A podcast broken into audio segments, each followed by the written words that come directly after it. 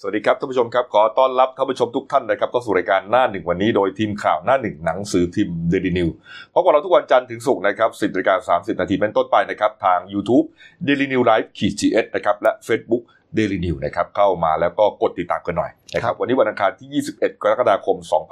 2513 พบกับผมอัจฉริยะโทนุสิทธิ์ผู้ดำเนินรายการ และพี่เอครับคุณวราวุฒิคูณสมบัติ หัวหน้าข่าวหน้าหนึ่งสวัสดีครับนะครับ วันนี้เนี่ยอ่าเรื่องแรกที่เราเตรียมไว้นะครับก็เป็นเรื่องของม็อบใช่นะม็อบที่ถูกดูแคลนว่าเป็นม็อบมุ้งมิ้งนะครับเมื่อวานนี้ไปฉีกรูปบิ๊กแดงนะครับที่หน้าอ่ากองบัญชาการกองทัพบกอานะรครับมณ์มันพาไปอารมณ์บ้าไปนะครับนี่ฮะแล้วก็มีอีกหลายเรื่องนะครับเป็นเรื่องของอาวัยรุ่นตีกันที่ปักน้ำนะครับแล้วก็เรื่องการเมืองร้อนๆนะฮะอ่ามีหลายประเด็นนะฮะมาเล่าให้ฟังนะครับ แต่ว่าอ่ามีข่าวด่วนเข้ามานะครับ เมื่อสักครู่นี้เองนะครับอ่า คุณชรบูรณะฮิรันนะครับที่เป็นไลฟ์โค้ชชื่อดังนะครับอ่าเดินทางไปพร้อมกับทนายความนะครับไปเข้าพบพนักงานสอบสวนอ่าสพปักเกร็ดจังหวัดนนทบุรีครับเพื่อรับทราบข้อกล่าวหา คดีที่อ่าตนเองครับไปเปิดรับบริจาคเงินนะฮะช่วยเหลือเรื่องของการดับไฟป่าที่จังหวัดเชียงใหม่ครับนะครับนี่ฮะอ่าคุณชรก็ไปพร้อมกับทนายความเนี่ยนะครับ เบื้องต้นครับ คุณชร ยืนยันความบริสุทธิ์ใจครับนะฮะแล้วก็อ่ายืนยันว่ามีหลักฐานชี้แจงนะฮะว่าทุกสิ่งที่ทำเนี่ยทำเพื่อประโยชน์ให้กับสังคมครับนี่ฮะคุณชรเปิดเผยด้วยนะครับ ว่าวันนี้เตรียมหลักฐานมาหลายอย่าง จะเข้าชี้แจงกับตำรวจ ส่วนช่วงที่หายไปเป็นสัปดาห์เนี่ยนะครับก็โดยไม่ยอมออกมาชี้แจงกับสื่อเลยครับไม่ออกสื่อเลยเนี่ยนะครับ ก็ต้องเตรียมตัวไง เตรียมหลักฐานต่างๆ เพื่อมาใช้ยืนยันในความบริสุทธิ์ใจของตนเองที่ทำเพื่อสังคมมาตลอดครับนี่นี่ครับอะเดี๋ยวลองไปฟังคำสัมภาษณ์ของคุณจรกันสักนิดหนึ่งครับ เชิญครับอ่าต่อเลยครับก็คือเบื้องต้นอยู่นะครับว่าเอ่อในช่วงนั้นเนี่ยทางคุณชรก็ก็อาจจะอาจจะต้องการเวลาในการที่รวบรวมข้อมูล รวบรวมข้อมูลต่างๆคือจริงๆแล้วเป็นเรื่องที่คุณชรปฏิบัติในการ ที่ที่รวบรวมเงินเพื่อการกุศลเนี่ยเป็นเรื่องปกติอยู่แล้วนะครับแต่ว่าเนื่องจากพอเป็นข่าวเนี่ยก็จะมีแบบจุดที่คิดว่าเอ๊ะต้องรวบรวมเพื่อเพื่อเพื่อเพื่อทำความเข้าใจนะครับวันนี้ก็เลยคิดว่าเป็นเป็นแค่จุดเริ่มต้นสักนิดหนึ่งว่าตำรวจเชิญมาตามหมายตามหมายเรียกเนี่ยก็ก็มาพบพนักงานสอบสวนก่อน แล้วหลังจากนั้นคุณจรจะได้ชี้แจงรายละเอียดกับกับทางสังคมต่อไปนะครับ ครก็ก็รวบรวมข้อมูลเยอะมากเพื่อที่จะมาชี้แจงวันนี้ครับ มีหลักฐานทุกอย่างที่จะชี้แจงว่าเราทำเป็นประโยชน์ให้กับสังคม แล้วก็ให้หลักฐานให้พิสูจน์ว่าเราบริสุทธิ์ใจมาตลอดครับครับผมหลักฐานที่เตรียมมาวันนี้มีอะไรบ้าง หลักฐานก็เป็นพวกเอ่อการเงินซึ่งทางคุณชรได้ได้ทำมาตั้งแต่ตอนต้นนะนะครับ ก็คือไม่ว่าจะเป็นหลักฐานการเงินส่วนตัว หรือว่าหลักฐานการเงิน ซึ่งได้ได้มีกองทุนเพื่อทำเพื่อสังคมอยู่แล้วนะครับ ซึ่งตอนนั้นชรทำทำกองทุนสังคมเพื่ออะไรบ้างนะครับ ใช้กิจกรรมอะไรบ้าง ส่วนใหญ่จะเป็นสำหรับปลูกป่าครับผมแล้วก็สิ่งแวดล้อมครับผมเรื่องนี้ทำมาก่อนแล้วครับนะผมตอนนี้เป็นไงใช่ครับก็ถ้าพี่ๆจะอยู่ต่อเดี๋ยวเราก็ให้รายละเอียดเพิ่มหลังจากที่เราเอ่อชี้แจงทุกอย่างนะครับนะครับขอได้ขอได้พบพนักงานสอบสวนก่อนคนกังวลเรื่องเรื่องคดีใช่ไหมครัคะบขอบคุณมากเลยครับนั่นแหละครับทำเพื่อสังคมไงก็เตรียมตัวหมายถึงเตรียมหลักฐานต่างๆ ที่หายไม่ได้หายไปไหนนะครับ เพราะว่าก่อนหน้านี้ในวันอาทิตย์ คุณบวย แล้วก็ทีมช่องสองผีเรนนี่ใช่ครับเจมส์นี่เขาไปขอเข้ามาย่าโมแล้ว ผมก็เพ่งดูว่าจะมีกระตุกไหมอันนี้ไม่ได้คุณชอันนี้ยังไม่ได้ยังไม่มีจำคัดนะ ไม่มีจำคัดนะฮะครับอันนี้เป็นสดเลยสดเลยนะครับนี่ครับเมื่อสักครู่ที่ผ่านมานี่เองนะฮะเอออ๋อคนกลัวใช่ไหมเคยชินเคยชินเคยเพราะชิน เห็นหน้าคุณจรมันต้องมี จำคัดตลอด จะจำทำไม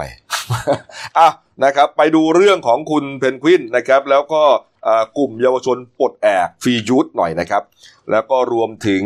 กลุ่มสหภาพนักเรียนนิสิตนักศึกษาแห่งประเทศไทยฮะหรือว่าสอนทครับ เมื่อวานนี้ครับกลุ่มที่ว่านี้เขาไปรวมตัวกันนะครับ ที่กองบัญชาการกองทัพบกประมาณสักห้าโมงเย็นหกโมงเย็นช่วงนั้นนะครับครับก็อันเนื่องมาจากว่าอ่า การโพสต์เฟซบุ๊กนะครับของพันเอกหญิงนุสราวรภัทราทรฮะหรือว่าผู้พันเจี๊ยบนะครับอ๋อฮะอ่าผู้พันเจี๊ยบเนี่ยอ่าอดีตรองโฆษกกองทัพบกนะครับ ก็ได้โพสต์ประเด็นว่าม็อบม็อบกลุ่มเนี้ยกลุ่มอ่าเยาวชนปลดแอกสนทนะฮะเมื่อวันเสาร์ที่ผ่านมาเนี่ยเป็นม็อบมุ้งมิ้งครับอ่าเป็นม็อบมุ้งมิ้งแล้วก็เหมือนประมาณว่าเป็นม็อบเด็กๆอะเอออ่าตอนตอนที่เขาแก้รัฐธรรมนูญเนี่ย พวกพวกหนูยังทำอะไรกันอยู่อะไรประมาณเนี้ยอืมเออเหมือนกับแหมใช้คำว่าอะไรตบเด็กโชว์ได้ไหมอืมก็ประมาณนั้นประมาณสั่งสอนเออสั่งสเด็กอนเออเด็ก ๆ อะไรประมาณเนี้ยเขาก็ไม่ยอมไงอ่ากลุ่มนี้ครับเมื่อวานนี้ครับโดยอ่านำโดยอ่าคุณปิยรัตน์จงเทพหรือโตโต้นะครับอดีตผู้สมัครสสกาลสินธุ์ของอดีตพรรคอนาคตใหม่นะครับนายอานนท์นำพาครับทนายความเพื่อสิทธิมนุษยชน นายพานุพงษ์จาดนอกหรือว่าไม้ ที่อ่าไปไล่บิ๊กตู่ที่ระยองวันก่อนเนี่ยนะครับ รวมถึงคุณพิษชีวรักษ์หรือเพนกวินนะฮะได้รวมตัวกันที่หน้ากองทัพบกฮะแล้วก็ปาใสโจมตีนะครับคำอ่าโพสต์ของผู้พันเจี๊ยบครับนะครับนี่ฮะบอกว่าอ่าหาว่าเป็นม็อบมุ้งมิ้งเนี่ยแหมมันดูถูกดูแคลนกันเหลือเกินนะครับนี่ฮะแล้วในตอนท้ายเนี่ยมีการฉีกรูปนะครับฉีกรูปของ พลเอกอภิรัตคงสมพงษ์ฮะผู้การฐานบกนะฮะบิ๊กแดงด้วย นี่ครับเป็นเหมือนกับว่าเป็นสัญลักษณ์อ่ากลุ่มนี้เนี่ย ไม่เอาทหารนะคือคือเขาเป็นเยาวชนเขาก็ไม่คิดเยอะนะอืมถ้าเป็นพวกกลุ่มจัดตั้งการเมืองเนี่ยจะไม่กล้ามาทำอย่างนี้นะเหรอด้วยความที่เป็นเด็กอะเออมันก็เอาอยากประท้วงก็มากัน เอเอออเดี๋ยวก็กลับไปนี่ฮะนี่ฮะ แล้วก็ใช้เวลาไม่นานนะครับ แต่มีตอนหนึ่งนะฮะที่คุณพิษเนี่ยคุณเพนกวินเนี่ยได้พูดถึงประเด็นที่หาว่าเขาเนี่ยเป็นม็อบมุงมิงนะครับนี่ฮะเพนกวินก็บอกว่ากลัวที่ไหนล่ะม็อบมุงมิงเนี่ยหาว่าเป็นม็อบมุงมิงมั่งเป็นม็อบฟันน้ำนมมั่งนะครับ เดี๋ยวคอยดูนะฮะม็อบม็อบฟันน้ำนมเนี่ยเดี๋ยวจะไล่รัฐบาลให้ดู เดี๋ยวจะล้มรัฐบาลให้ดูนี่ฮะ โอ้โหก็คือเยาวชนพวกนี้ตอนสมัยยึดอำนาจนี่เขาก็อยู่แค่ระดับมต้นกันนะอืมจนลุงตู่ผ่านมาหกปีเขาก็ได้เป็นนักศึกษามหาวิทยาลัยเขาก็เห็นอะไรมาเยอะนะอืมมันเป็นมุมมองของพวกเขาเนี่ยฮะ เมื่อวานก็ได้วิเคราะห์เรื่องของม็อบของกลุ่มผู้ชุมนุมนะครับ จากอ่ากับคุณเก่งครับนะครับเมื่อวานคุณเก่งมาเข้ารายการด้วยกันเนี่ยอ่ามันมีการส่งสัญญาณพอสมควรนะครับ เมื่อวันเสาร์นะฮะอ่า ที่ม็อบไปรวมตัวกันที่อนุสาวรีย์ประชาธิปไตยนะครับตอนนั้นเนี่ยเราถ่ายทอดสดด้วยเนี่ยนะครับ ก็มีคนไปร่วมเยอะอยู่นะครับแล้วก็กว่าจะเลิกกันก็เที่ยงคืนนะเรียกฮะว่าผิดคาดเลยนะวันนั้นผิดคาดนะฮะจากนั้นวันอาทิตย์ครับมีแฟลตม็อบเกิดขึ้นที่จังหวัดหัวเมือง อย่างน้อยๆสองที่เชียงใหม่กับอุบล เชียงใหม่กับอุบลฮะก็คนเยอะเหมือนกัน แม้ว่าจะอ่าไม่นานนะครับแป๊บเดียวฮะประมาณชั่วโมงนึงอะแต่ว่ามันเป็นเรื่องของการแสดงออกทางสัญลักษณ์ไงนะแล้ว เมื่อวานนี้ก็ไปที่กองทัพบกอีกนะฮะแล้วอ่าเชื่อว่าทางการเนี่ยกำลังจับตาอยู่ว่าที่อ่าม็อบอ่าเมื่อวันเสาร์ครับนัดกันว่าเดี๋ยวจะรวมตัวกันใหม่อีกทีอีกสองสัปดาห์ฮะนี่นี่ครับ ดูว่าจะเกิดอะไรขึ้นนะฮะอ้าวเอาละครับอะไปดูเรื่องการบ้านการเมืองกันหน่อยนะครับ เมื่อวานนี้เอ่อเรื่องการเมืองนี่ร้อนแรงจริง ๆ นะครับ เอ่อเมื่อวานนี้ครับคุณเทวันลิปตะพันลบนะฮะรัฐมนตรีประจำสำนักนายกรัฐมนตรีครับได้ไปยื่นหนังสือลาออกจากตำแหน่งรัฐมนตรีครับนะครับนี่ฮะเอ่อก็ไปลาออกนะครับ โดยให้มีผลนะฮะวันนี้เลยฮะ 21 กรกฎาคมฮะนี่ครับ นี่ อันนี้ที่ทำเนียบรัฐบาลนะฮะนะครับ จากนั้นเนี่ยเอ่อหม่อมเตาครับหม่อมราชวงศ์จตุมงคลโสนกุล นะครับอันนี้อันนี้อันดูนี้ก่อนกันแล้วกันอันนี้คุณนี่เทวัฮะนนี่ คนก็สงสัยนะ เอ๊ะนายกเนี่ย ไม่ได้ส่งสัญญาณนะไม่ได้บอกว่าจะปรับคอรมอในส่วนของพรรคร่วมรัฐบาล ใช่ครับ ไม่ไปยุ่งกับเขาอ่าเอ่อปรับแต่เฉพาะในพลังประชารัฐใช่ครับเอ๊ะแล้วชาติพัฒนานี่ลาออกทำไมเนี่ย สลับกระทรวงหรือเปล่า สลับกระทรวงหรือว่ามีการส่งสัญญาณว่า จะไม่เอาร่วมรัฐบาลด้วยม อันนี้น่าสนใจอันนี้มากน่าสนใจครับนะครับนี่ฮะแล้วก็หม่อมเต่าครับหม่อมราชวงศ์จตุมงคลโสนกุลนะครับรัฐมนตรีแรงงานครับก็มอบหมายให้เลขานุการเนี่ยไปที่ทำเนียบนะครับไปยื่นหนังสือลาออกจากตำแหน่งรัฐมนตรีแรงงานนะครับนี่ฮะแต่ก็ไม่ได้ให้เหตุผลการลาออกในครั้งนี้ครับ นี่ แต่มันมีการส่งสัญญาณไงว่าครับเอ๊ะอ่าคุณเทวันลาออกเนี่ยแล้วตำแหน่งรัฐมนตรีประจำสำนักเนี่ยจะไปปูดที่ใคร ใช่ใครจะได้ส้มลูกนี้ไป มีรายงานนะครับว่าแหมนี่ฮะหัวขั้นของหนังสือพิมพ์เดนิวใช้ว่าจับตาบิ๊กอายพังงาดฮะอืหมายความว่าอาจจะมีกระแสข่าวว่าพลเอกประวิตยวงษ์สุวรรณนะครับรองนายกรัฐมนตรีในฐานะหัวหน้าพักเนี่ยนะฮะผลักดันให้คุณนฤมลพิญโยสินวัฒน์นะครับ บอกว่าเป็นคนสนิทนะที่ปัจจุบันเนี่ยเป็นโฆษกรัฐบาลเนี่ย ขยับขึ้นไปเป็นรัฐมนตรีประจำสำนักนายกรัฐมนตรีแทนฮะ โอ้โห นี่เรื่องใหญ่เลยนะ หมายความว่ามีมีความกังวลว่าเอ่อทางพรรคร่วมรัฐบาลเนี่ยอาจจะถูกปรับออกจากครมเลย หมายถึงพรรคชาติพัฒนาเลยอะนั่นหมายความว่าเก้าอี้นี้ว่าง ครับ เออนี่ฮะ แล้วก็นี่แหละ คือตอนนี้รัฐบาลเสียงเขาเยอะแล้วนี่อืมเขาก็จะไม่มาวอลลี่กับ เสียงห้าเสียงหกเสียงเจ็ดเสียงนี่เขาจะไม่สนใจแล้วเออใช่ครับ เยอะเยอะคือเยอะเกินกว่ากึ่งหนึ่งพอสมควรใช่ครับนะครับ ก็ทำให้เอาโควต้าอ่ารัฐมนตรีคืนมาดีกว่า โอ้โห ยุ่งนะ เรื่องนี้ยุ่งเลย แต่ผม ผมอดทึ่งใครเป็นคนตั้งฉายาบิ๊กอายเนี่ยอืมกลายเป็นภาพจำแล้วนะเออพูดถึงบิ๊กอายปุ๊บหน้าลอยมาเลยใช่เลยครับ เออนี่ฮะหน้าของคุณนฤมลเนี่ยลอยใช่เลยครับ เออนะครับ อะ แต่ว่าเมื่อวานนี้นะครับนักข่าวก็พยายามไปถามนะครับลุงป้อมนะครับบิ๊กป้อมเนี่ยนะฮะว่าเอ่อเพราะว่าตอนนี้เนี่ยลุงป้อมถือว่าเป็นเป็นอ่าคนหลักนะฮะในการที่จะปรับครมนะครับ นอกเหนือจากท่านนายกเนี่ยนะฮะครับอ่านะฮะก็มีการไปถามนะครับ เพราะว่ามันมีกระแสข่าวว่าตำแหน่งนะฮะเก้าอี้รัฐมนตรีพลังงานเนี่ยนะครับเป็นโควต้าเดิมของกลุ่มสามมิตรเขานะครับ จองไว้ให้กับคุณสุริยะจึงรุ่งเรืองกิจ นะครับโอ้แต่ว่าอ่าเอาละมีการตกลงกันในรอบแรกก็กลายเป็นอาของคุณสนธิอ่าสนอ่าสนธิรัตน์คุณสนธิรัตน์สนธิจิรวงศ์ใช่นะฮะครับไปนั่งนะฮะแต่กลุ่มอ่าสี่กุมารและซือแปะเนี่ยตอนนี้ลาออกแล้วนะครับ ก็ทำให้อ่าเก้าอี้พลังงานว่างลง ก็มีการทวงถามว่าเฮ้ยตกลงเนี่ยเก้าอี้พลังงานเนี่ยก็ต้องเป็นคนของได้พักใช่เป็นครับคนของพลังประชารัฐนี่ฮะ แล้วนักข่าวไปถามว่าอ่าตกลงเนี่ยมีสัญญาใจกับคุณสนสุเอ่อคุณสุริยะหรือเปล่าบิ๊กป้อมบอกว่า สัญญาใจอะไรไม่มี ไม่มีสัญญาใจ ผมไม่เคยไปทำสัญญาใจอะไรกับใครทั้งนั้นนะนี่ครับโอ้โหายุ่งเลยนี่ฮะเพราะว่าอะไรรู้ไหมเพราะเก้าอี้ตัวนี้เนี่ยอ่าทีแรกเนี่ยท่านนายก ยืนยันว่าเป็นโควต้าของนายกรัฐมนตรีแล้วจะให้คนนอกมานั่ง นะฮะโดยเอ่อเตรียมเตรียมทับทามคุณไพรินทร์ชูโชตถาวรนะฮะอดีตรัฐมนตรีช่วยคมนาคมนะฮะแล้วก็เป็นอดีตซีอใหญ่ของปตทปตทนะครับเพราะว่าเคยทำงานทางด้านอ่าพลังงานมาก่อนเชี่ยวชาญฮะแต่ว่าคุณไพบูลย์นิติตะวันครับ เมื่อวานนี้นี่คือแบบอ่าดันคุณสุริยะสุดตัวเลย บอกว่าคุณสุริยะเนี่ยเหมาะสมที่สุดนะครับ เหมาะสมที่สุดที่จะมานั่งเป็นรัฐมนตรีพลังงาน เพราะว่า มีคุณสมบัติครบถ้วน มีประสบการณ์มากมายที่สำคัญเป็นสสของพรรคพลังประชารัฐด้วย อันนี้เหมือนเออบอกในในๆนะว่ามันเป็นโควต้าของพรรคเออ นี่ฮะอ้าวทีนี้มันก็จะขัดกับที่นายกบอกว่าใช่ครับ เป็นโควต้าของนายกอะดินั่นนะสิครับเออแต่นี่คุณฮะสุริยะนี่เขาจองจองกระถินมานานแล้วนะอืมแล้วอกหักไปตั้งแต่ตอนตั้งปรับคอรมอครั้งแรก อืมนี่ครับ นี่ฮะ ก็ยืนยันนะครับ คุณไปบูลยืนยันว่าเรื่องนี้เป็นเรื่องภายในของพรรคนะครับ ที่จะต้องดำเนินการเองโอ้โหนะฮะก็ยังถือว่าเป็นประเด็นที่ร้อนอยู่นะครับไอ้เก้าอี้นี้เนี่ยก็เลยมีคนตั้งข้อสังเกตว่าเฮ้ยตกลงไอ้เก้าอี้รัฐมนตรีพลังงานเนี่ย มันมีดีอะไรเออทำทำไมทำไมถึงจะต้องแย่งกัน และทำไมคุณคุณสุริยะเนี่ยจะต้องกระเฮี้ยนกระหือรืออยากจะมาเป็นรัฐมนตรีพลังงานซะเหลือเกิน มันมีอะไรหรือเปล่า นั่นมันมีผลประโยชน์อะไรหรือเปล่า จองแล้วจองอีก เออทำทำงานในตำแหน่งอื่นไม่ได้เหรอนะครับปกติตอนนี้เนี่ยคุณสุริยะก็นั่งเป็นเอ่อรัฐมนตรีอุตสาหกรรมอยู่นะครับ ก็ใหญ่อยู่นะ เอออืมท่านอาจจะไม่ถนัด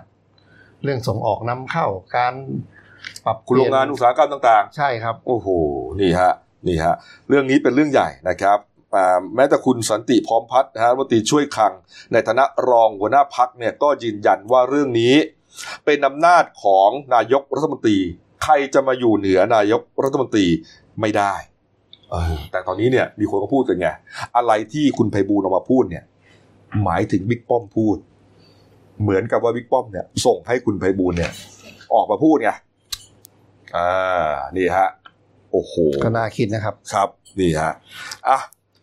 ไปดูอีกเรื่องหนึ่งนะครับนะฮะเรื่องอีกเรื่องหนึ่งเนี่ยนะก็เป็นประเด็นของอ่าทอบอนะครับ เรื่องเครื่องบินนะครับอืมนี่ฮะเป็นเครื่องบินเนี่ยอ่าเมื่อวานนี้นะครับมีการชี้แจงออกมานะครับว่าอ่ามันมีข่าวปูดออกมาว่ามันมีเครื่องบินตัวหนึ่งนะครับ เป็นเครื่องบิน VIP ใช่ครับนะ VIP นะครับอ่า เป็นโครงการจัดซื้อเครื่องบินนะครับขนาดกลางพร้อมติดตั้งอุปกรณ์มาตรฐาน 1 เครื่องนะครับงบประมาณ 1,348 ล้านบาทครับโดยใช้งบประมาณในปี 2563 นะครับแต่ว่าอันเนื่องมาจากว่าปี 63 เนี่ยมันติดปัญหาเรื่องโควิด -19 นะครับก็เลยชะลอการเสนอซื้อ แล้วก็ไปจัดซื้อกันในงบปี 64 นะครับเครื่องบินนี้ใช้ทำอะไรครับ ใช้สำหรับภารกิจโดยสารของผู้บังคับบัญชา และบุคคลระดับ VIP ฮะใช้ทดแทนเครื่องบินแบบใบพัด ที่กำลังจะปลดประจำการหลังจากใช้มากว่า 30 ปีฮะจำเป็นต้องซื้อเครื่องบินทดแทนฮะนี่จากบริษัท g u l f s t r e a m Aerospace ฮะเป็นเครื่องบินแบบไอพ่นคล้ายเครื่องบินแอมแบร์นะครับนี่โอ้โห ทีนี้คนก็เลยตั้งข้อสังเกตว่าเอ๊ะมัน มันถูกที่ถูกเวลาหรือเปล่านะครับ ที่จะมาจัดซื้อเครื่องบิน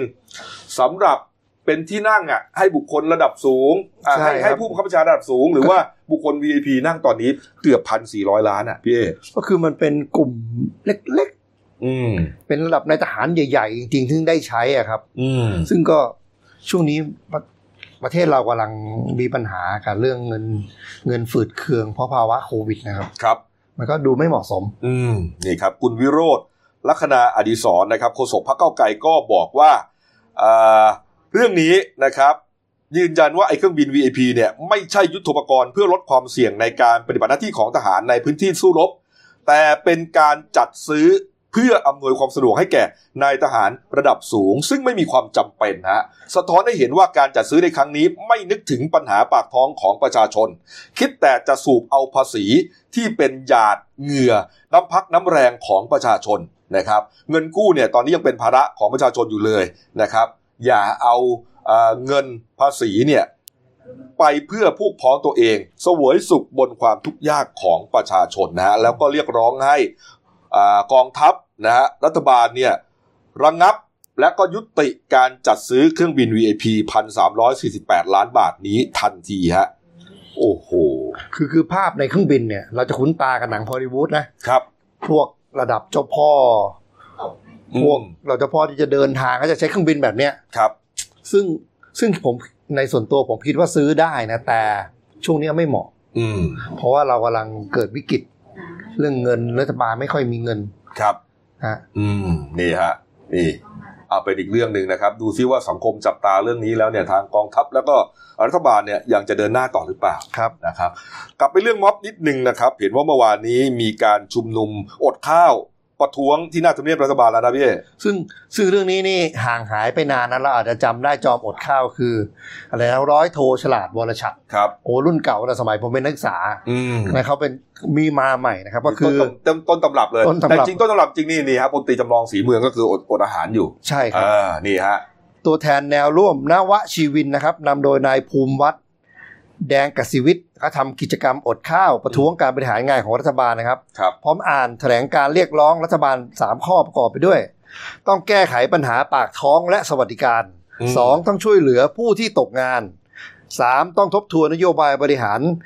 ของรัฐบาลชุดปัจจุบันหากทำไม่ได้ขอให้ออกไปโดยมีกำหนดช่วง 4 วันแรกอย่างนี้นะครับก็คือ 4 วันแรกเขาจะกินข้าว กินน้ำหนึ่งมื้อ หากรัฐบาลไม่ ไม่ได้ปฏิบัติตามข้อเรียกร้องก็จะอดข้าวอดน้ำเป็นสัปดาห์ครับ อืมนี่ครับ ก็ค่อยๆเรียงไป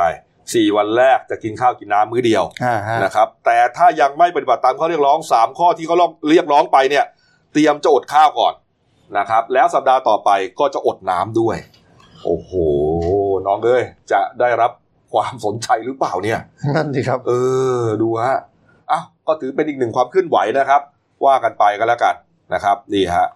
อะไปดูอีกเหตุการณ์หนึ่งครับ ปิดท้ายเรื่องการเมืองครับ เมื่อวานนี้เป็นข่าวใหญ่เหมือนกันนะครับ กรณีของสภาล่มอีกแล้วครับนะครับ แต่เป็นฝีมือการเอ่อขอให้นับองค์ประชุมของสสฝ่ายรัฐบาลฮะอ้าวทำไมอย่างนั้นล่ะครับโอ้โหปกตินี่ต้องเป็นสสฝ่ายค้านใช่ไหมเออปกติพยาเขาจะคอยดูนี่ว่าเอ้ยเริ่มบางตาไม่เห็นมีใครอ่าขอนับหน่อยเออแล้วตัวเองก็ออกไป เออ แต่คราวนี้ไม่ใช่ฮะรัฐบาล สสฝ่ายรัฐบาลขอนับองค์ประชุมเองฮะเรื่องมันเกิดขึ้นนะครับระหว่างการประชุมคณะกรรมาธิการวิสามันพิจารณาร่างพรบงบประมาณรายจ่ายปี 64ฮะครับวงเงิน 3.3 ล้านล้านบาทนะครับตอนนั้นเนี่ยคุณวราเทพรัตนากรฮะรองประธานกรรมาธิการคนที่ 3ทำหน้าที่เป็นประธานที่ประชุมฮะครับต้องสั่งปิดการประชุมทันทีฮะระหว่างนั้นครับกรรมาธิการฝ่ายรัฐบาล ก็ประกอบไปด้วยพักภูมิใจไทยประชาธิปัตย์ รวมถึงสสซีกรัฐบาลฮะก็มีเพื่อไทยก้าวไกลเสรีรวมไทยเนี่ยไปยืนอยู่หน้าห้องฮะไม่ได้เข้ามาในห้องประชุมนะครับส่วนสาเหตุที่ทำให้องค์ประชุมล่ม ก็เนื่องมาจากว่าคุณชาดาไทยเศรษฐ์ครับสสอุทัยธานี พักภูมิใจไทยฮะในฐานะรองประธานกรรมาธิการคนที่ 12เนี่ยครับเสนอให้นับองค์ประชุม เนื่องจากพักร่วมรัฐบาลนะครับ ไม่พอใจแนวทางการทำงานของกรรมาธิการ ซีกพักพลังประชารัฐก็คือพักร่วมรัฐบาลเหมือนกันนี่แหละ พูดง่ายๆว่าภูมิใจไทยไม่พอใจพักพลังประชารัฐ เออ ง่ายๆแค่นั้นเลยฮะ ฮะ เพราะว่าการทำงานเนี้ยไม่ชัดเจน โอ้โห เป็นเรื่องครับ คุณยุทธพงศ์จรัสเสถียรนะฮะ สสมหาสารคามเพื่อไทยครับ ในฐานะโฆษกกรรมาธิการก็ออกมาให้สัมภาษณ์นะครับ บอกว่ากรรมาธิการพิจารณางบประมาณมี 72 คน องค์ประชุมต้องไม่น้อยกว่า 24 คน อืมแต่องค์ประชุม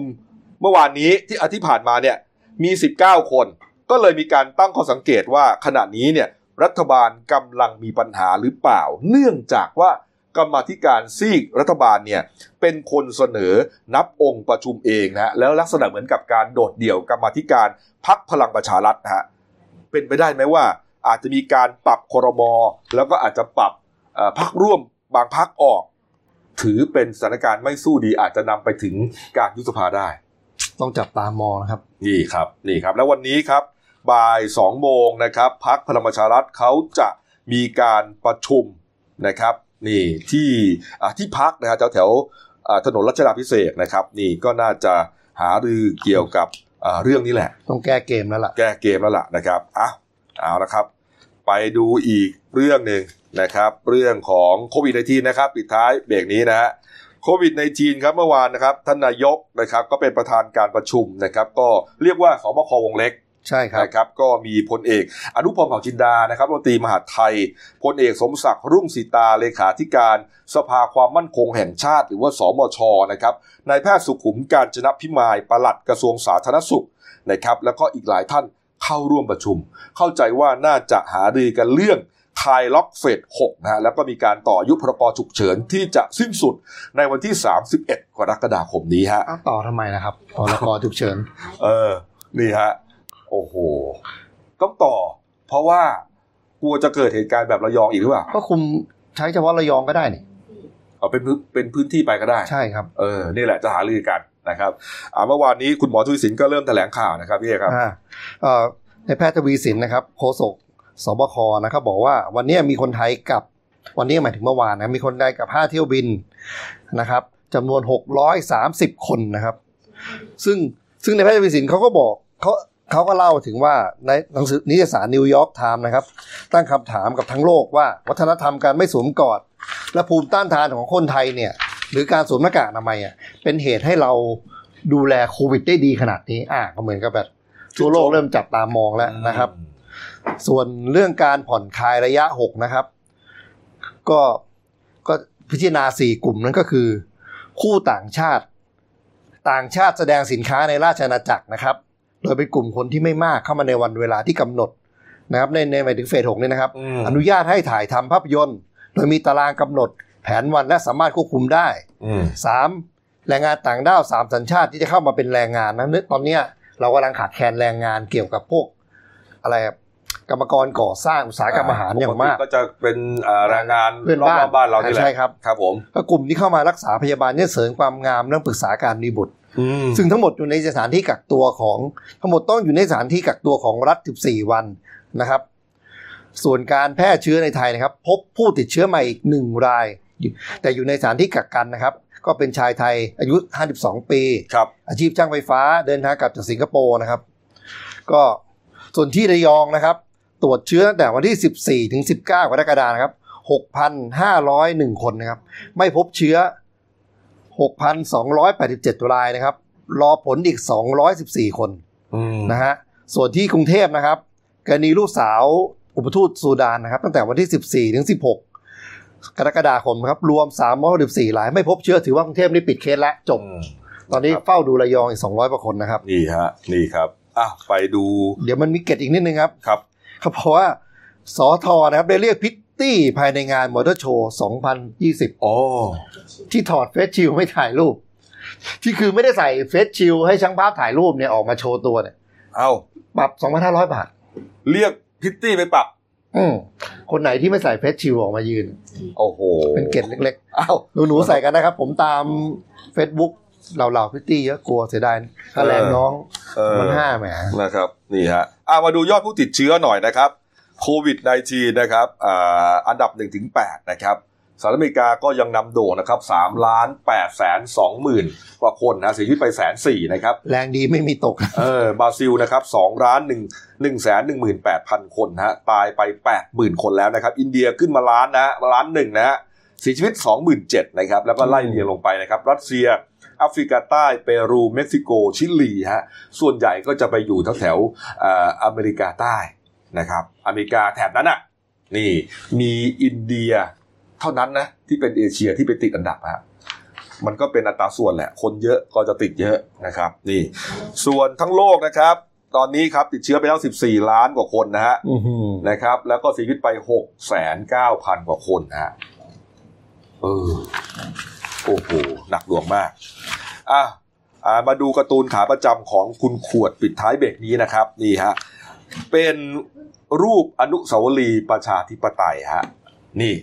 อะเข้ามาเลยฮะอันนี้เราเขาให้ดูทีละเฟรมฮะเป็นจังหวะซิทอ่าคอมหนึ่อะงเหมือนเหมือนกับเศร้าๆหน้าบึ้งอยู่อ่านี่ฮะรูปแรกนะครับ อนุสาวรีย์ประชาธิปไตยก็หน้าเศร้าๆอยู่ฮะอ่ารูปสองฮะ เอ๊ะ มีชูสามนิ้วด้วยอ่าชูมามือปีเนี่ยกแรกชูสามนิ้วครับ นี่อัพอีกสองชูสองนิ้วครับอ่านี่ไอ้ชักเริ่มยิ้มนิดนึงนะอ่ารูปสุดท้ายครับเวกอัพตื่นแล้วนี่ชูครบเลยฮะหมายถึง ไอ้ไอ้แง่งของเขาอะเราจะเรียกอะไรอะเอ่อตรงนั้นเขาเรียกอะไรใช้คำว่าปีกได้ไหมปีกปีกปีกเออนี่อันนี้คือภาพรวมนะครับที่เห็นนะฮะก็เป็นการเปรียบเทียบว่าเอ่อ หลังจากที่ประชาธิปไตยเนี่ยหงอยเหงาสลบสลบสลายมานานหรือเปล่าก็ไม่รู้นะครับเอ่อพอมีม็อบเมื่อวันเสาร์ที่ผ่านมาก็ตื่นแล้ว แต่แต่ในพลังเยาวชนผมดูตามโลกโซเชียลนะครับ ก็บรรดาคนดังทั้งหลายก็เริ่มก้าวออกความเห็นกันนะ อืม อืม อย่างกับนางงามอะคือ คือเขาเป็นพลังคนรุ่นใหม่จริงๆนะครับ ก็เป็นเป็นวัยของเขาอะ เขาต้องอยู่ เขาต้องใช้ชีวิตกันไปอีกหลายสิบปี ใช่ครับนี่ฮะอะเดี๋ยวพักครู่เดียวนะครับแป๊บเดียวนะฮะกลับมาช่วงหน้าครับ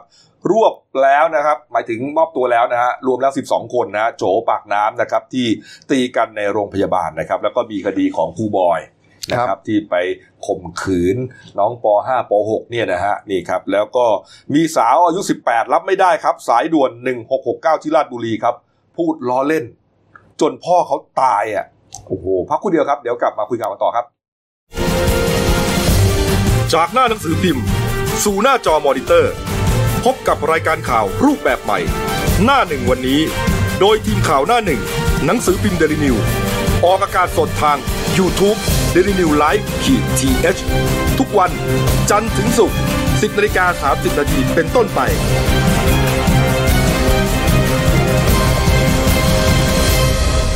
แล้วคุณจะได้รู้จักข่าวที่ลึกยิ่งขึ้น มาแล้วครับช่วงสองของรายการหน้าหนึ่งวันนี้ครับพบกับคุณโน้ตผานิชนินกรผู้ช่วยนักข่าวหน้าหนึ่งครับ สวัสดีครับ กรณีของอากลุ่มวัยรุ่นสองกลุ่มนะครับที่ยกพวกตีกันเนี่ยนะครับอ่าเป็นกลุ่มของนายอ่าเขาเรียกอะไรอะไอ้กลุ่ม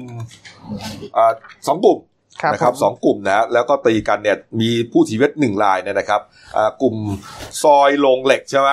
อ่าซอยโรงเหล็กนะครับนี่แล้วก็กลุ่มเด็กมหาวงศ์ นะครับครับเด็กมหาวงศ์ก็นำโดยนายแฮกนะฮะโรงเหล็กก็นำโดยนายแจ็คนะครับครับ ก็หลังจากตีกันนะแล้วก็ไปสร้างความวุ่นวายให้กับโรงพยาบาลสองแห่งนะครับ โรงพยาบาลแรกคือ โรงพยาบาลวิภารามชัยปราการนะครับ อันนี้เนี่ยไปต่อยคุณหมอผู้หญิง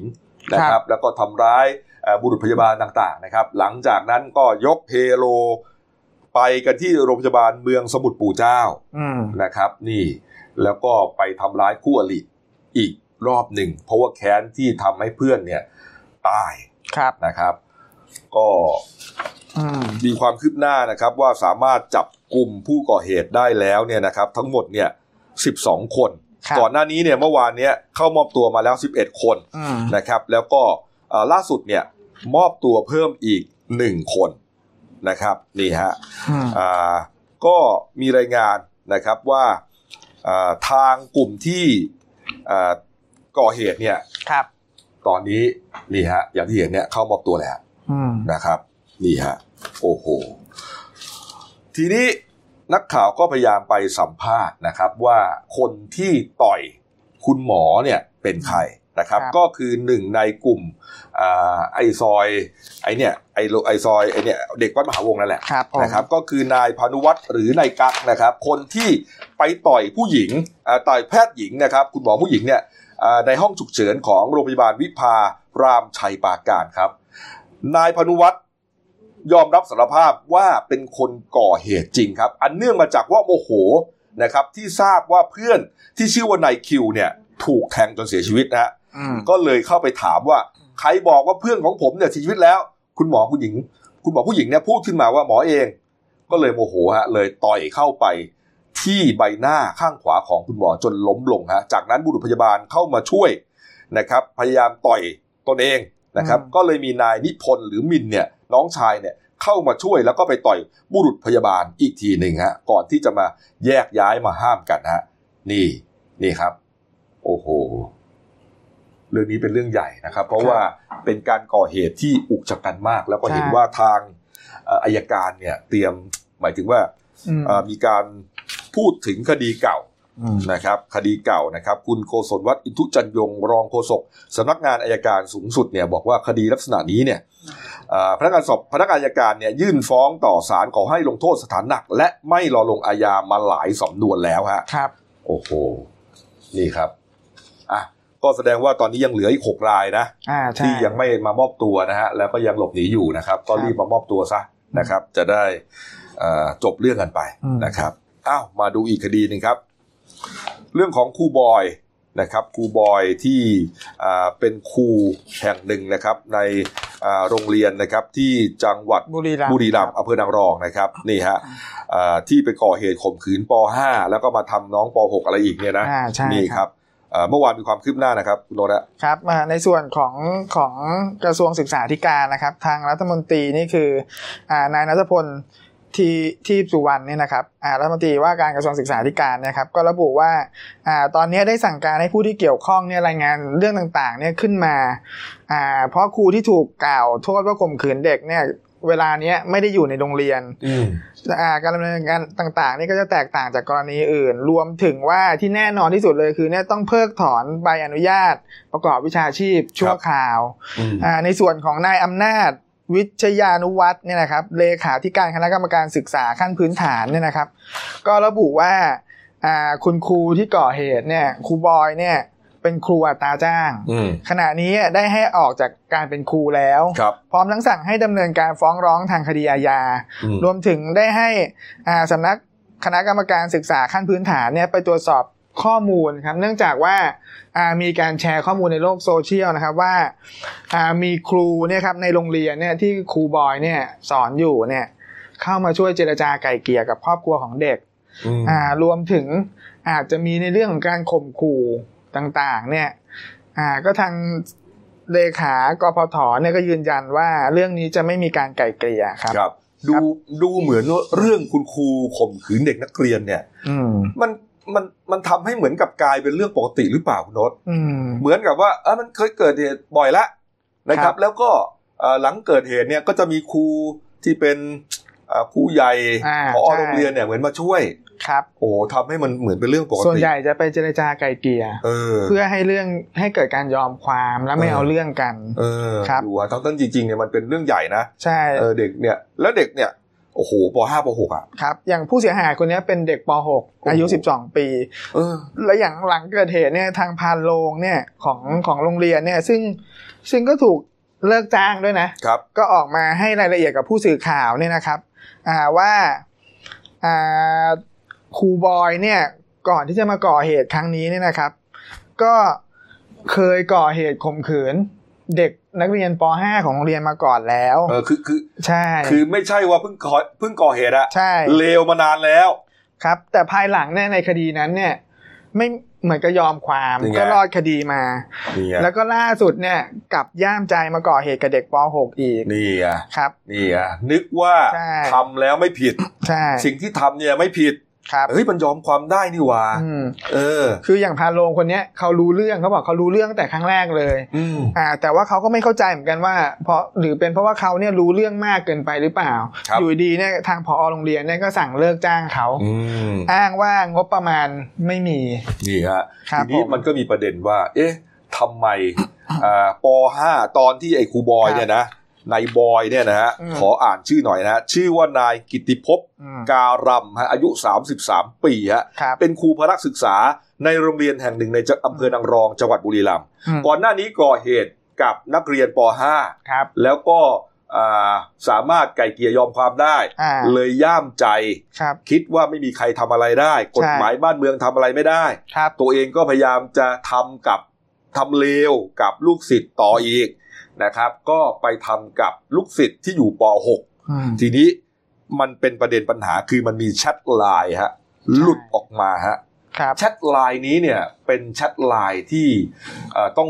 ต้องเรียกว่าต้องเซ็นเซอร์อืมบางคำเพราะว่ามันชัดเจนมากนะครับ เป็นแชทแชทไลน์ที่อ่าเหมือนกับว่าชักชวนกันไปอ่าร่วมเพศกันอะครับนะครับ นี่ฮะอะมาดูหน่อยนะ อันนี้เนี่ย ก็แสดงว่าเป็นโทรศัพท์ของเด็กนักเรียนชั้นป .6 ฮะอ่าเพราะว่าหัวบนเนี่ยเขียนว่าบอยครับนั่นหมายความว่าครูบอยอ่านะครับ เป็นเป็นลายของครูบอยครับเครื่องนี้ก็ต้องเป็นของเด็กนักเรียนนะครับนี่ฮะลองดูฮะอ่าอยู่ห้องหลาอ่าเขาอยู่หน้าห้องครูอืมอ่าเดินอ้อมมา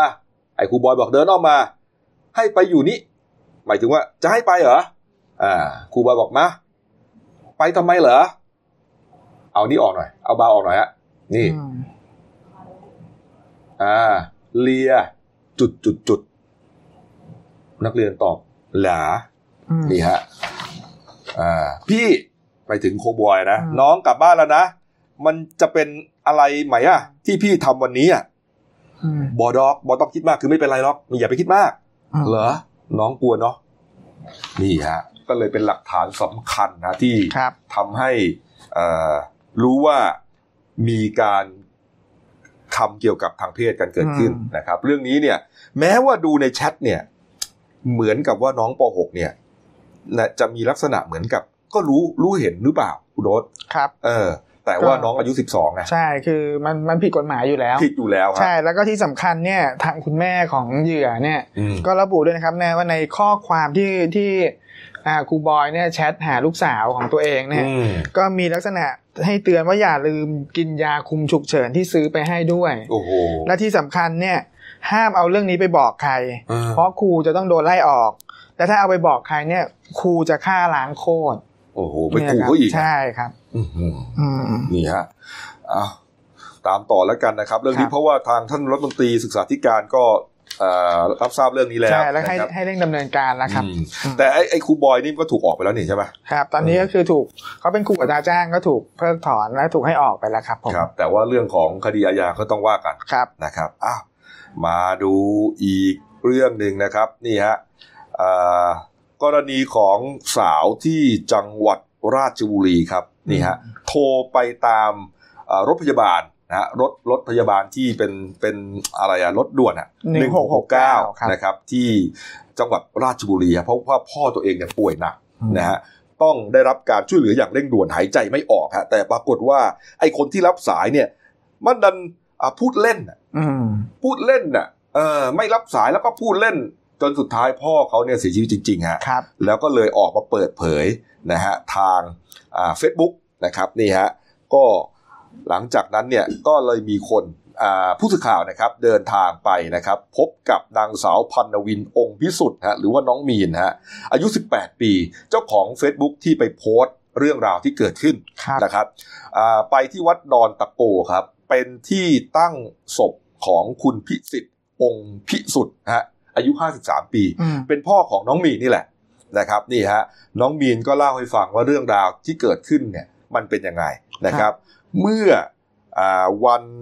วันวันไหนอะวันอาทิตย์มั้งอืมวันอาทิตย์ที่ผ่านมาครับ เช้าเลยเจ็ดโมงเช้าครับ พ่ออาการหายใจไม่ออก จุกอยู่ที่คอ พ่อบอกไม่ไหวแล้วลูกไม่ไหวแล้วลูก ลูกสาวก็เลยรีบโทรไปเบอร์ด่วนสายด่วนเนี่ยฮะฮอตไลน์เนี่ยหนึ่งหกหกเก้านะครับ นี่อ่าแต่ปรากฏว่าอ่าน้องมีนบอกว่าให้รีบมาด่วนเลยเพราะพ่อหายใจไม่ออกแล้วนะครับ แต่ผ่านไปสี่นาที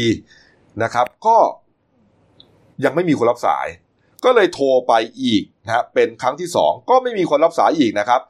เลยกดไปครั้งที่สามครับเจ็ดโมงสิบแปดนาที คราวนี้มีคนรับสายครับ เป็นผู้ชายครับ พ่อบอกว่าไม่ไหวแล้วลูกไม่ไหวแล้วลูก พ่อล่วงลงไปกองกับพื้นแล้วฮะครับ โอ้โห น้องมีนก็ร้องไห้นะครับ แล้วก็บอกว่าทำไมนานจังทำไมกว่าจะรับสายนานจังนะครับ พี่ปลายสายที่เป็นผู้ชายบอกว่าไม่ได้ยินครับ ไม่ได้ยินครับ แล้วยังทำเสียงเรียนเรียนแบบเหมือนสายตัดไปอะตูดตูดตูดคือคือพูดขึ้นมาเองอะครับเหมือนกับเป็นเรื่องเล่นๆอะใช่นะครับ น้องเขาก็ตกใจเอ๊ะทำไมทำไมทำอย่างนี้อืมและไอพี่ไอผู้ชายคนนั้นก็วางสายไปฮะ น้องนี่บอกว่าหนูสติแตกเลยล่วงลงไปกองกับพื้นเลย เพราะว่าเอ่อเหมือนกับพ่อก็จะไม่รอดอืมแต่ไอ้ทางนั้นก็ยังมาเล่นอีก มาพูดเล่นโดยที่มันไม่ใช่เวลาใช่นะครับ ปรากฏว่า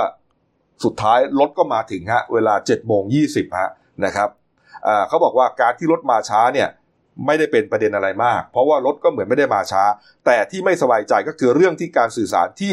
พี่ผู้ชายที่เป็นออเปอเรเตอร์เนี่ยอืมรับสายแล้วก็พูดคุยกับหนูนะฮะเพราะบอกว่าอ่าวุฒิภาวะเนี่ยน่าจะมีดีกว่านี้ไม่ควรที่จะมาใช้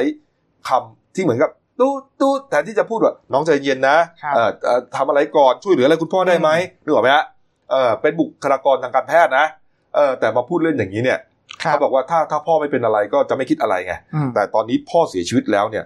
ก็ไม่รู้ว่าเกิดจากสาเหตุที่มึงมาตูดตูดพูดเล่นหรือเปล่า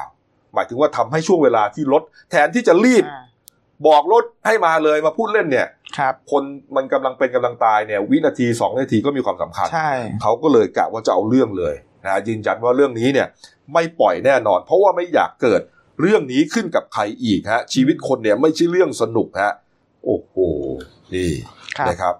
ผู้สื่อข่าวติดต่อไปยังนายแพทย์พิเชียนวุฒิสิอ่าสถิรพินโยฮะเป็นผู้อำนวยการโรงพยาบาลราชบุรีฮะสอบถามเรื่องที่เกิดขึ้นนะครับ ก็ทางพอ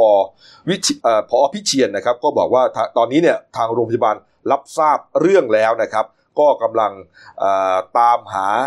ตัวบุคคลที่รับสายน้องคนนี้อยู่นะครับ ก็คงจะต้องสอบสวนเพื่อดำเนินการต่อไปครับ นี่ฮะโอ้โหไม่น่าเชื่อนะใช่เออ น่าจะได้รับการฝึกฝนมาเป็นอย่างดีนะครับอืมคนที่อยู่ในเอ่อบุคลากรทางการแพทย์ในลักษณะนี้นะใช่ครัไม่บควรจะเอาเรื่องชีวิตคนเนี่ยมามาเป็นเรื่องของเขาเล่นอืมคุณโน้ตฮะนี่ครับอะไปปิดท้ายข่าววันนี้ครับ เรื่องของซีอุยนะครับเอ่อ หลังจากที่เป็นอาจารย์ใหญ่มาอยู่นานนะครับซีอุยแซ่อึ้งนะครับ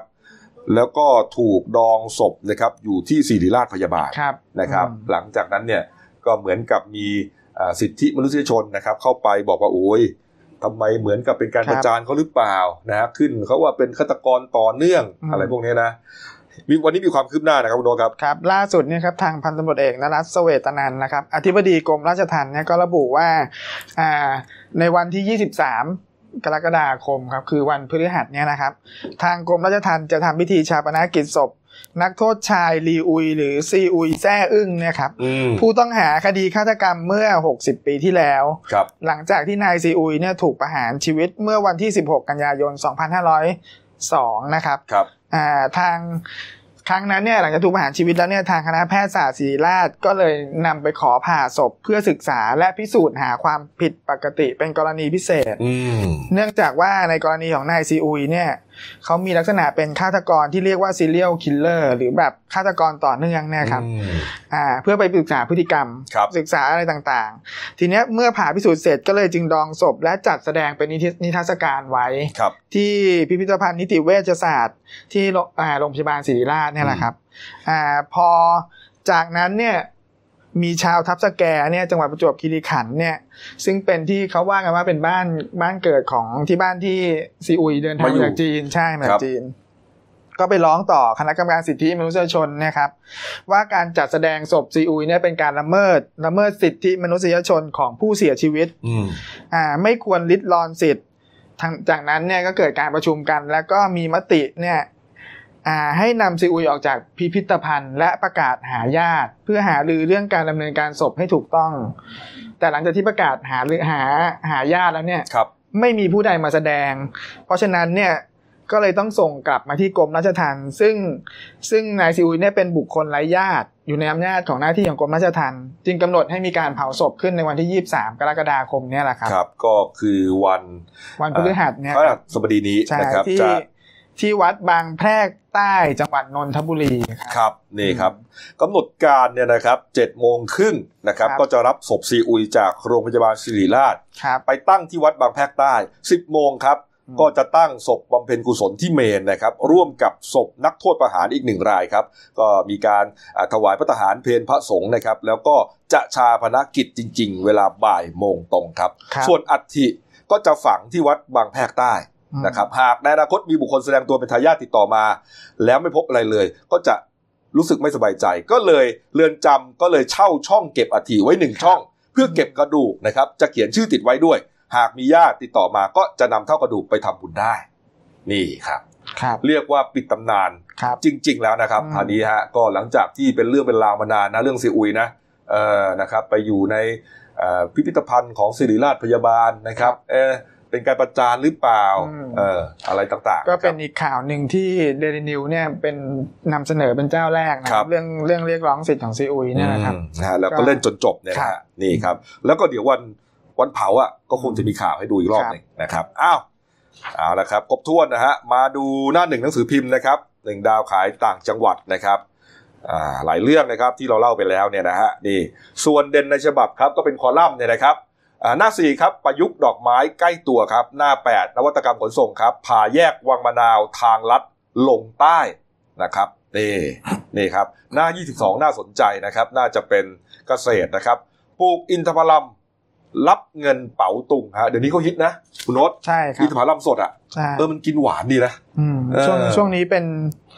คือมาในปีเนี้ยมากระแสมามามามากเลยครับเออแล้วมันกรอบอร่อยดีนะใช่ครับเออแล้วทำไมเราไปกินแต่ไอ้ไอ้ไอ้ที่ใช่มันเป็นอินทผลัมแห้งตั้งนานครับเออนี่ แล้วเขาบอกเขาไม่ได้ไปเชื่อมนะอืมไอ้นั่นอะใช่คือคือมันเป็นความหวานของมันจริง ๆ เลยนะครับโอ้โหสุดยอดเลยนะครับ ชาวตะวันออกกลางชาวอหรับเนี่ยเขากินเพราะว่า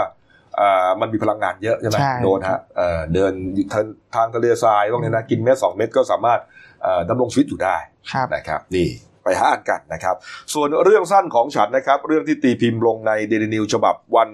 เอ่อพุธที่ 22 กรกฎาคมอะชื่อว่าเรื่องระบำฝุ่นนะครับ เขียนโดยผู้ใช้นามปากกาว่าปินมารีฮะเออเอาละครับอ่าฝากช่องเราด้วยนะครับ YouTube ก็ Daily New Live ขีด GS นะครับ ส่วน Facebook นะครับก็ Daily New ครับนะครับ ก็จะมีรายการอ่าต่อเนื่องกันทั้งวันนะฮะ ทั้งบันเทิงอ่า กีฬาเศรษฐกิจกันไปนะครับอืมแล้วก็จะมีการถ่ายทอดสดเอ่อเหตุการณ์สำคัญสำคัญๆนะครับติดตามกันกันแล้วกันนะครับ วันนี้หมดเวลานะครับลาไปก่อนครับ สวัสดีครับ